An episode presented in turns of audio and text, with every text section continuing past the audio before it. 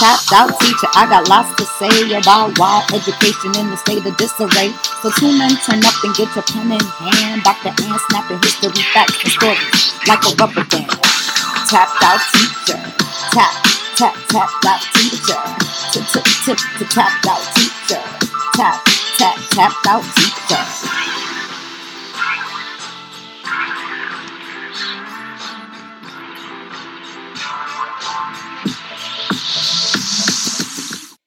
Greetings, ladies and gentlemen. This is Dr. Anne, your tapped out teacher, coming in, introducing myself. So, just wanted to say hello, world.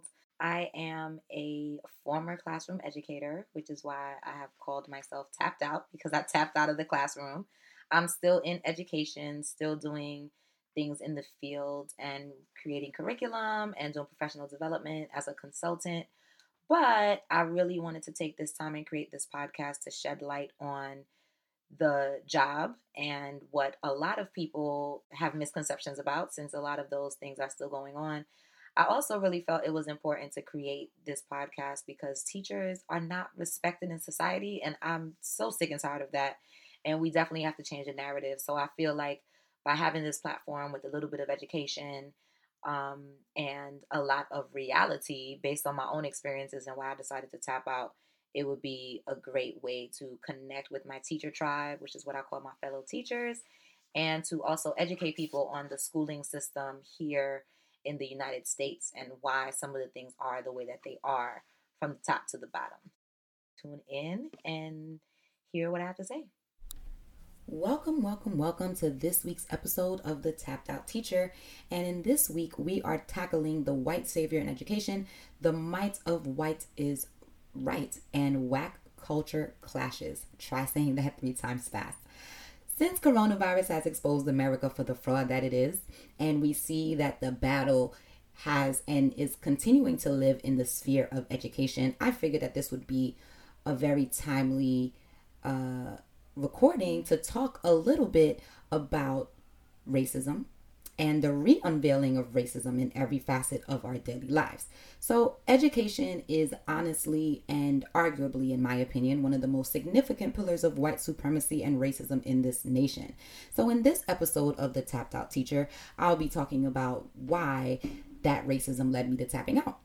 And so, when we look at the good old white savior in education. You know, we have this, you know, administrator, we have this educator, we have this teacher that's coming in and saving the day with their great upper middle class values that, oh my God, the black children just don't ever have.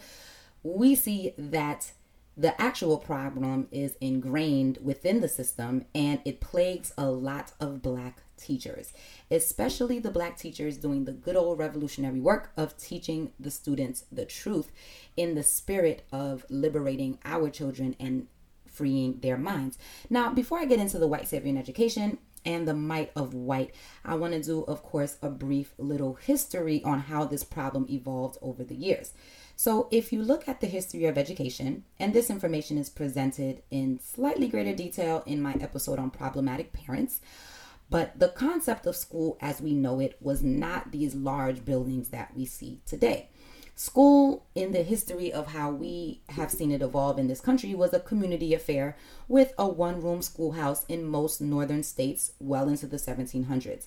Youth of all ages went to learn the basics from a community sponsored teacher Generally speaking, though, the only thing missing from these schoolhouses were black children because segregation. I think people bypass the fact that segregation was inherent and still is inherent in this country's fabric, including in the first and current iterations of school. Now, while school was prominently an affair for the wealthy, and while affluent blacks could sometimes join these schools, prior to the Civil War, there were not many schools open to black students. Among some of the handful, and I do mean handful, of schools that allowed black students, you have the African Free School in New York and the Abiel Smith School in Boston. Quakers also offered educational opportunities in the North to black students. And sidebar, I went to Penn. I'm a Quaker, so big up to the Quakers for being somewhat about that liberal life. Now, the North was not all a bastion of support for black education since the idea of creating a college for blacks in New Haven, Connecticut was met with violence and integrated schools in Connecticut and New Hampshire were also destroyed by unwieldy mobs. So, in the South, we also have to know that school wasn't even a construct since the planter class hired private tutors until after the Civil War. What does that mean? That means that most white children in the South were not formally educated, and we know that education was forbidden for those who were enslaved in any case. Now, we do know that in 1787, the African Free School in New York and the Abiel Smith School in Boston in 1835 were, like I said, one of the few schools that were open to blacks. In my native Brooklyn, the Weeksville School opened in 1840, providing education to the black community that had settled there. Individuals and churches, especially the Quakers, sometimes provided instruction to black students, but it really wasn't until after the Civil War, during Reconstruction, that integrated public schools were established by Republican freedmen, where segregation still continued even if it was provided. So, even after an entire war was fought to end slavery in this country, according to authors Betty Reed and Nell Palmer, black leaders independently and generally supported segregated all black schools anyway, because that left black principals and teachers with autonomy, even if that meant little to no funding and an absence of resources from the states that these schools were popping up in.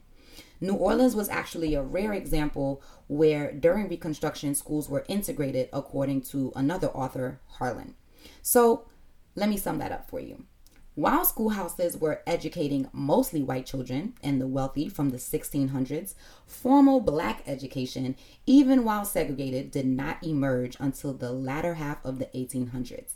It was in 1854 that Lincoln University became the first black college for black men, and Paul Laurence Dunbar High School in DC in 1870 became the first public high school to name a few of the larger schools that we know are landmarks in black education.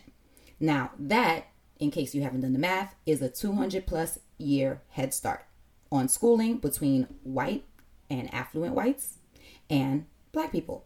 And even with these late beginnings, whites still just couldn't fathom the idea of an educated black person, often burning schools, destroying the little resources we had to begin with, be they two year old books, tattered textbooks, and whatever we could find, and trying to terrorize blacks into staying in their forced subjugation in society. When the Civil War ended, education was one of, if not the most highly sought after prizes of freedom. However, when we fast forward to the civil rights movement and the landmark Supreme Court case of Brown versus Board of Education of Topeka, Kansas in 1954, the desire to integrate schools led to the demise of black run schools en masse. And I mean, a lot of black schools were now shuttered and closed down due to the desire to integrate and allow black youth to attend schools with white students. Remember that even after the Civil War, blacks themselves still preferred to have their own schools so they would not have to deal with the racism, intimidation, and terror. However, the demand for us to integrate white schools, rightly founded based on the principle of wanting access to better resources and zoning equity for upper middle and middle class blacks, really was a large blow to our ability to instruct our own children in the ways that we had been doing and in the ways that we know how. Nowhere are the effects of integration most negatively seen than on the black woke educator who is beholden to the new and current white saviors of education and the children who attend segregated schools run by upper middle class white people. Now, that's a lot. Just gave you a whole lot of history, but hopefully you're seeing where I'm going with this. And either way, it's a little story time as to why the white savior complex led me to tapping out. Now, professionally, nothing is as debilitating as the performance improvement plan, aka the PIP. I also have this unfounded theory sidebar that during the presidency of 45, many black people have been terrorized at work based on my own friends in various industries who have been subjugated to this asinine form of professional slave master syndrome. But let me not digress too much. So, I taught explicitly at an all black segregated school and have for all of my classroom teaching career. So, in my shift to middle school, I understood that I would have to tone down my militaristic ways given the younger age group. However, given that students knew I cared about their education, found me to be entertaining, and passionate about what I teach based on their own and the school's very clear priority of feedback, you would think your girl was good. Students were performing, and while I was definitely not Miss Softy, I did establish relationships with my students, which is why when I was told I was on a PIP and given the primary reason for it, I knew my days at this charter school were numbered. We just don't feel that your tone is part of the culture here. Now, of course, there were other very nitpicky things in this plan, including not getting students, seventh graders, mind you, into independent work by minute six of a 45 minute lesson because I spoke for four more minutes and was teaching them things they had no clue what to do or how to do. But the primary source of contention for these people was my tone of voice and get this, my register. So now Massa want to control how I speak to kids who look like me and come from the same environment I came from. Yeah, it was time to go. This wasn't the first time I had told about my manner of speaking to my students. My last administrator claimed that the way you talk to these children implies you do not care about them. But what is actually care? And who is the judge of that when it comes to the white savior in education? Because last I checked, a lot of what these white people tolerate and allow these children to do are not culturally acceptable in our households and in our community. Talking back, rolling of the eyes, cursing in front of elders, these things are not genuinely looked on kindly in the community in terms of the way I was raised coming up and being part of the old guard known as the old school for all my zennials out there. But here we go and all of a sudden, you know, other people are telling me that because I don't act like them, I don't care about my kids. Even though my kids are performing, my kids are being held accountable, and my kids know what's up. Let me know if you feel me with that. Because I know a lot of my black teachers, we don't play those games. And I know you guys know what I'm talking about. See, the white savior in education has made it so that black kids you know, mistakenly confuse a lack of expectations and a lack of accountability with care. And when you come in as the black teacher and you have high expectations, you have standards, and you don't let up on them, you're the quote unquote mean one.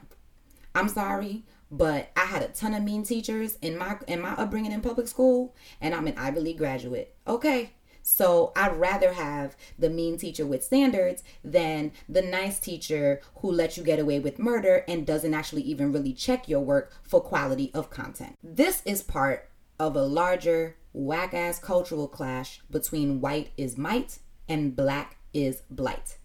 I'm not sure why these white people thought they could tell me how to talk to my own people when their own policies included never reprimanding black students for vulgar and profane disrespect in the face of adults. The same school also mandated silent lunch for the first two to four weeks of school and taking away recess as a punishment for enacting in developmentally appropriate childlike behavior. So the values and the actual punishments and things enacted in the by the white savior in education prove inherently that they're not about anything but our kids being very obedient to good old massa. And I will not be silenced and I will not be told what to do. And so, you know, the 1804 in me meant I had to go. So, I even had a student share with me after being sent out of class for talking back to a white male teacher that she felt that the white teachers disrespected the students all the time in terms of their tone, in terms of how they spoke down to the kids. And she didn't understand how come I could be in so much trouble when all I did was push the kids to do better, even if I was loud when I was doing it. You see, even in media regarding education, we are expected to believe that white women and white men are saviors for working with troubled children. It goes as far back as Dangerous Minds with Michelle Pfeiffer, Freedom Writers with Hilary Swank, Half Nelson with Ryan Gosling, and Waiting for Superman, just to name a few. Even if you look at sports movies where you have kids working with white saviors. Again, you have The Blind Side. You have all of these other movies where it takes a white person coming in to save these black youth from the inner city and they're swooping down with some middle upper middle class dosage of lessons that apparently black people are ill equipped to teach. Not having it. Miss me with the bullshit. As with my trip down history lane and what that has proven, Black educators have been working with too little to make great strides for our kids without the intervention of white folks. Also, let's be honest, whenever people critique your tone professionally, as a black person, you can typically read that as intimidation of your influence with the children you serve because they respond differently when you remind them of their auntie or mother and when you keep your foot on their ass to get shit done. And that's the kind of teacher I was let me just restate that again because I think some of you all need to hear this because even if you're not in education and even if you're just listening to this as a way to learn more about how school systems work, I'm telling you that whenever people critique your tone professionally, as a black person, you can typically read these criticisms as intimidation of your influence with the people that you work with or in education with the children that you serve because they respond differently when you remind them of people that they know in their own community because that is actually a cultural asset that you have that other teachers cannot tap into. And it's valuable and it's worth it. And it does make a big difference. There's actually a ton of research that students that have had black teachers actually go on to, you know, feel more motivated and do better in their schooling. So tone critique in other fields is related to the actual and assumed white fragility that is that is exhibited when you, a black person, knows your shit so well that to be confused would reflect the fact that you know that, that you know what you're doing and you're thorough. And so talking about tone, in my honest opinion, is a slave master tactic to silence black people in the workplace. And it ain't finna work. Tone ain't never killed nobody.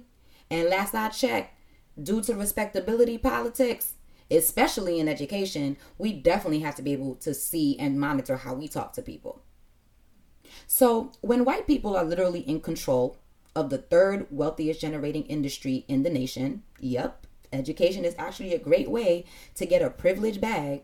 I cannot begin to stress the importance of being policed as the woke, unwavering, demanding black teacher.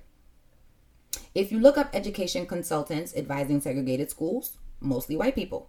If you look up administrators, school leadership fellows, and higher level positions within the public and charter school systems, you see a field of lily white.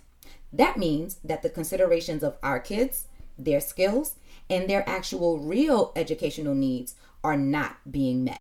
Think about it.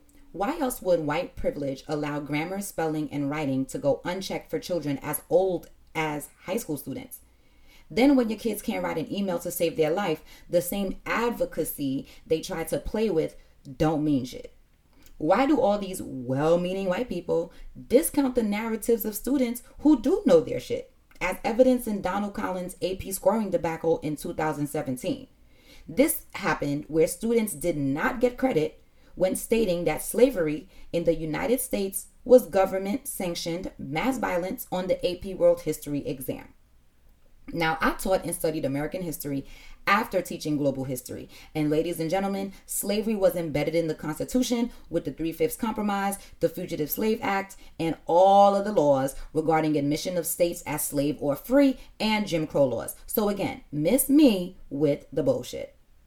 And so I knew I had to tap out when the modern day slave masters, oops, I mean administrators, tried to come for how I speak when that is inherently part of who I am and my pedagogical practice. It hits different when you have the language to back up what you do. So at the end of the day, many a good student and even a subpar student was motivated by me, and my results always spoke for themselves, placing all of my students at number two in the entire network of middle schools for the network I worked for, with them writing as themselves and displaying their acquired knowledge because I taught my ass off. So, with the fact that education is so white, I decided it was time to hightail it out of there and I know that many a black teacher like me tapped out for the very same reasons. I've been told I should start my own school, and while I am giving it some thought, I definitely wanted to shed light part one on the whack culture clashes that drove me out of the classroom, the might of white is right, and the white savior in education. Stay tuned for the next episode. Definitely let me know what you think and if you've experienced some of this yourself.